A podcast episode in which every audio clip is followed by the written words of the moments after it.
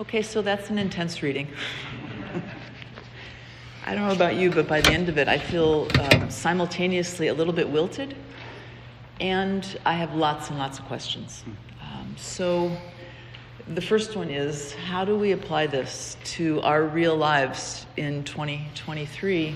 And I think a key to that is a verse that comes right before the words that Kate read this morning. Jesus starts out this part of the Sermon on the Mount saying, "Do not think that I have come to abolish the law and the prophets. I've come not to abolish them, but to fulfill." And by the law and the prophets, he meant what we call the Hebrew Scriptures or the Old Testament. He said he came to fulfill those, and then immediately he says, "You've heard it say don't murder, but I say don't even be angry. You've heard it say this, but I say this." And so that doesn't sound like abolishing, but maybe it's reinterpreting something. So it's confusing. Yes, it's confusing. One of our colleagues here in the New England Conference, Steve Garnes Holmes, he suggests that Jesus actually isn't abolishing or reinterpreting. Instead, he's offering a third way. He's getting to the heart of what the law and the prophets are all about, which is God's love for us. Ultimately, it's all about love, even when the words sound really harsh. Chopping off hands and stuff is problematic. But what God wants more than anything in all of Scripture, throughout Scripture, is a relationship with us, with these human creatures that God created in all their amazing wonder and all their recalcitrant awfulness. God wants to love us and for us to love God back and one another. Period. Ever since Genesis 2, that has been the theme of all of Scripture. Love, reconnecting, repair. The thing is, we can't just be told, "Okay, y'all, just love," because we always we want the details, like the famous story of the young man who was told, "Go love your neighbor as yourself," and the first thing he does is go, "Yeah, all right, but who's my neighbor? Shrink it down, give it to me in black and white." So God gave the people laws, the laws of Moses. And ever since, people have tended to focus on the letter of the law because it's concrete, it's finite.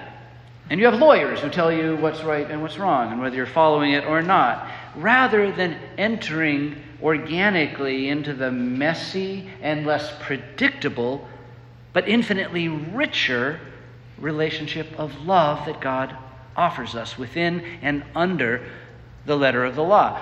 So in the Sermon on the Mount, Jesus is reminding us that Scriptures aren't about rules, even though there's a lot of rules.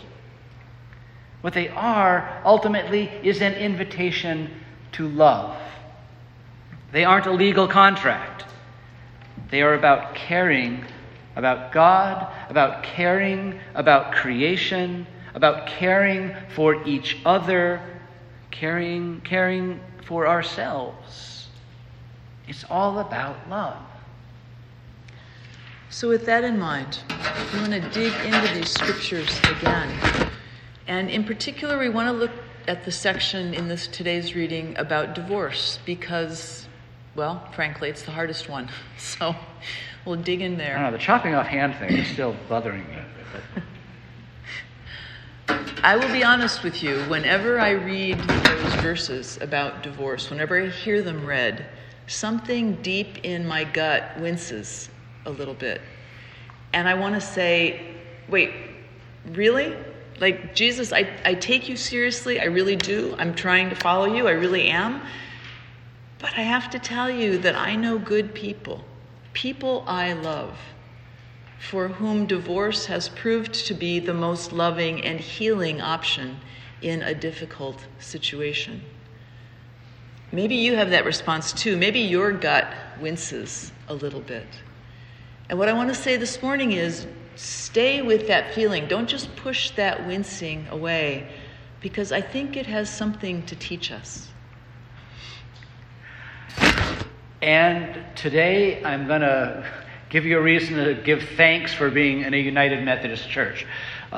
We don't always do that, but today we do. Because we've been given an interpretive tool by the founder of the Methodist movement, John Wesley, that is popularly called the Wesleyan quadrilateral. Wesley never used the term. That goes to Albert Outler, a 20th century theologian. But Wesleyan, because it's named after John Wesley, and quadrilateral, because Wesley liked math. No. Quadrilateral because Wesley proposed kind of a four-sided approach to making wise, faithful responses to life's big decisions. Faced with making a faithful decision, Wesley would start with the saving truth of Scripture. But he was wise enough to know that the Bible is not always clear and coherent. Or consistent. Right. And he knew that the Bible could be weaponized to prove just about anything by people of ill will. Wesley thought that difficult, ambiguous, or obscure Bible passages should be interpreted in light of Scripture's great central themes of love and reconciliation and reconnection. And so as he considered Scripture, Wesley also talked about tradition, by which he meant the tradition of the church. What has the church thought? What has the church taught through the centuries? And what are the writings and the practices of some of the best thinkers and the wisest and most faithful people over time? And ask, what can we learn from their writings? What can they show us? And especially in our day, we ask, what are the voices of folks who've been marginalized by the church? What do women say about this passage? What do people of color say about this passage, and what does that have to teach us? So we've got Scripture and tradition, and then Wesley added to that, he applied reason. Wesley believed that God gave us brains and wants us to use them. Wesley was a good graduate of Oxford. And so he encouraged people to bring scholarship and intellect and science and philosophy to the process. Now remember, this is the 1750s when Wesley was doing some of this stuff. He believed that studying God's revelation in the natural world could help us interpret the special revelation found in the Bible, giving honor to both the natural order and to Scripture. So he was pro-science.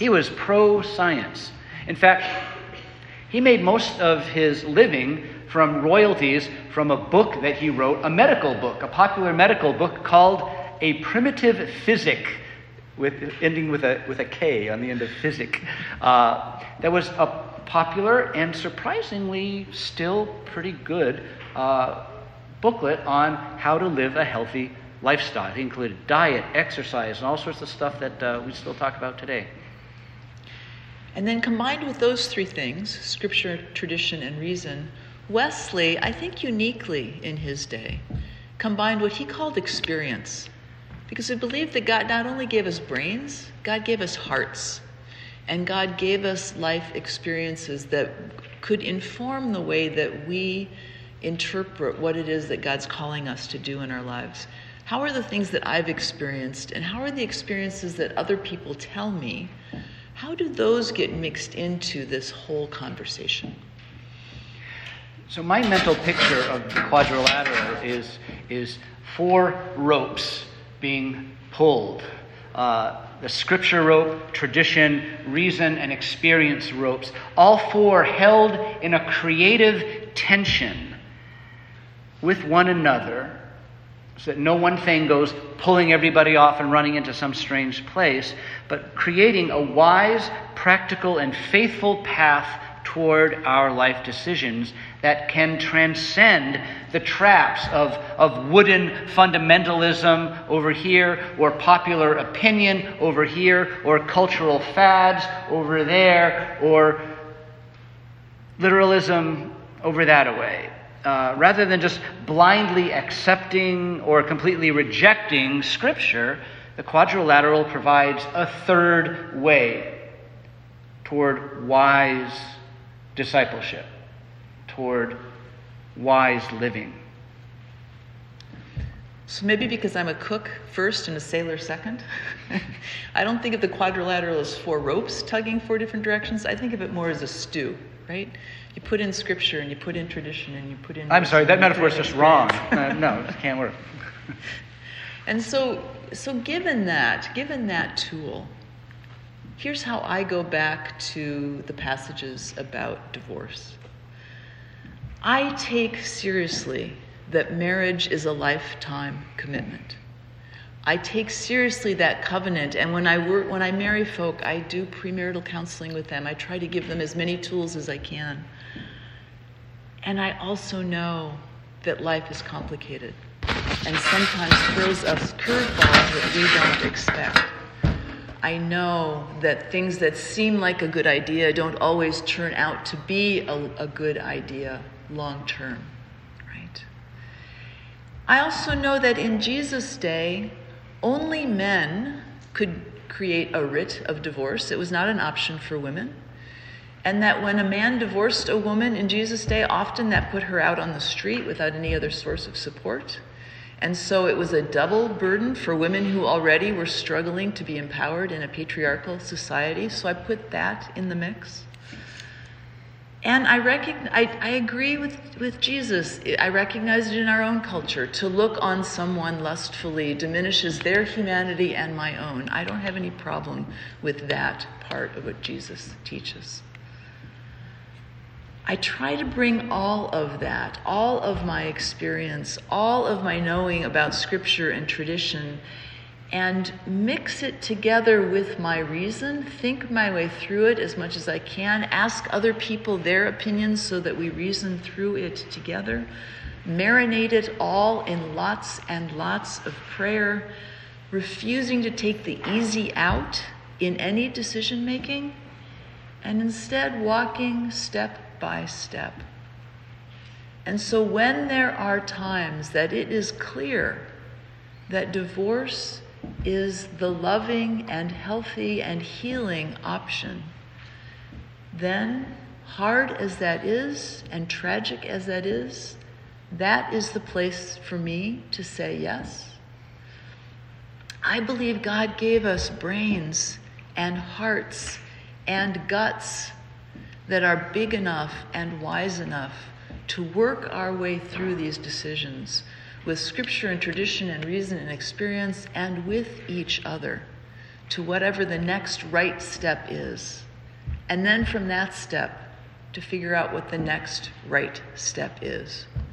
And that God journeys with us through all of it. I grew up in a very conservative church tradition that claimed to take the Bible literally, and that everyone within that congregation was following every part of the Bible.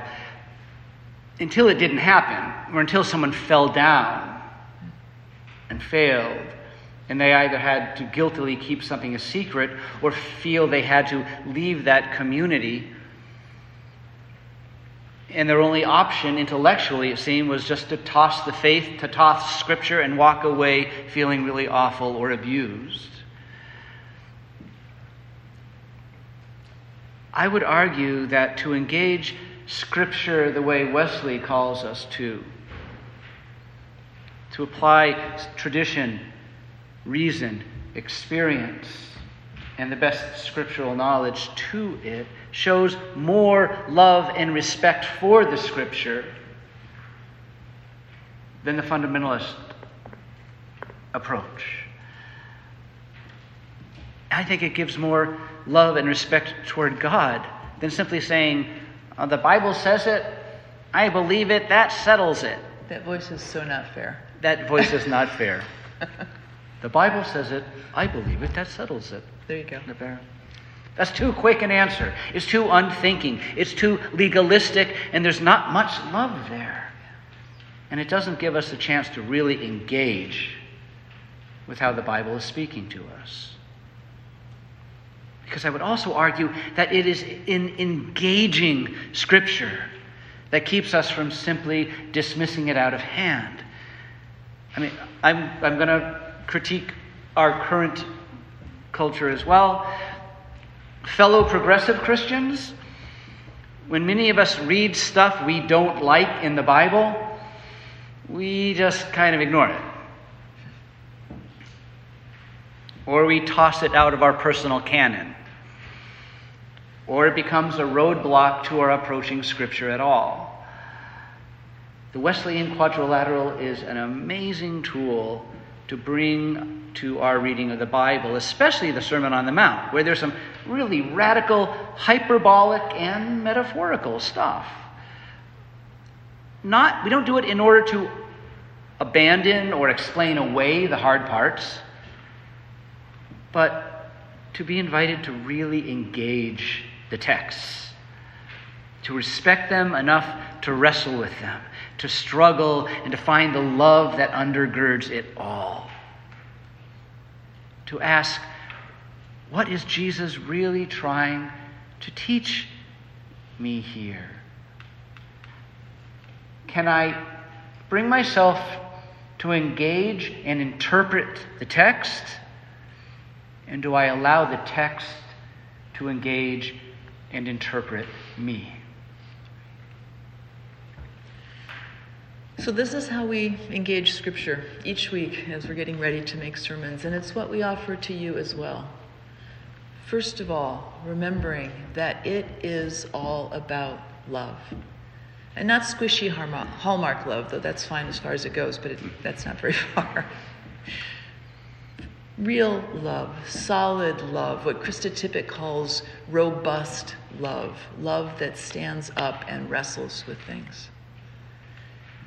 And secondly, to use all the tools we have, to use Scripture and tradition and reason and experience, all of the resources we have, so that we can come to a decision that seems to us and to those we know and love to be a holy place. And when we've done that, then we can simply say yes, or we can simply say no. And we don't have to pile other justifications on top of it. And that, too, is what Jesus is asking us to do. So as we continue to read the Sermon on the Mount over these several weeks, we invite you to take a deep dive with us.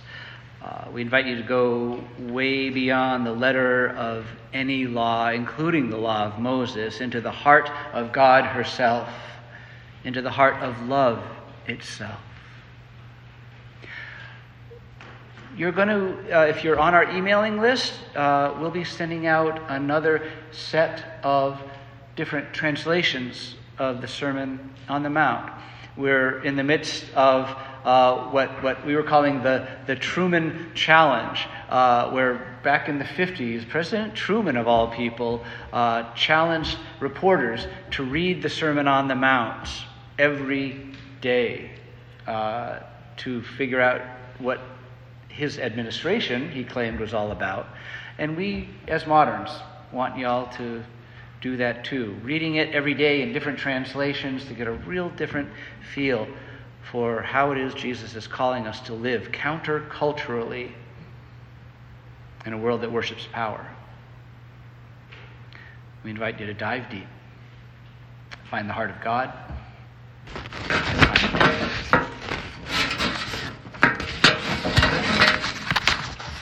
Our next hymn is number 349, Turn Your Eyes Upon Jesus.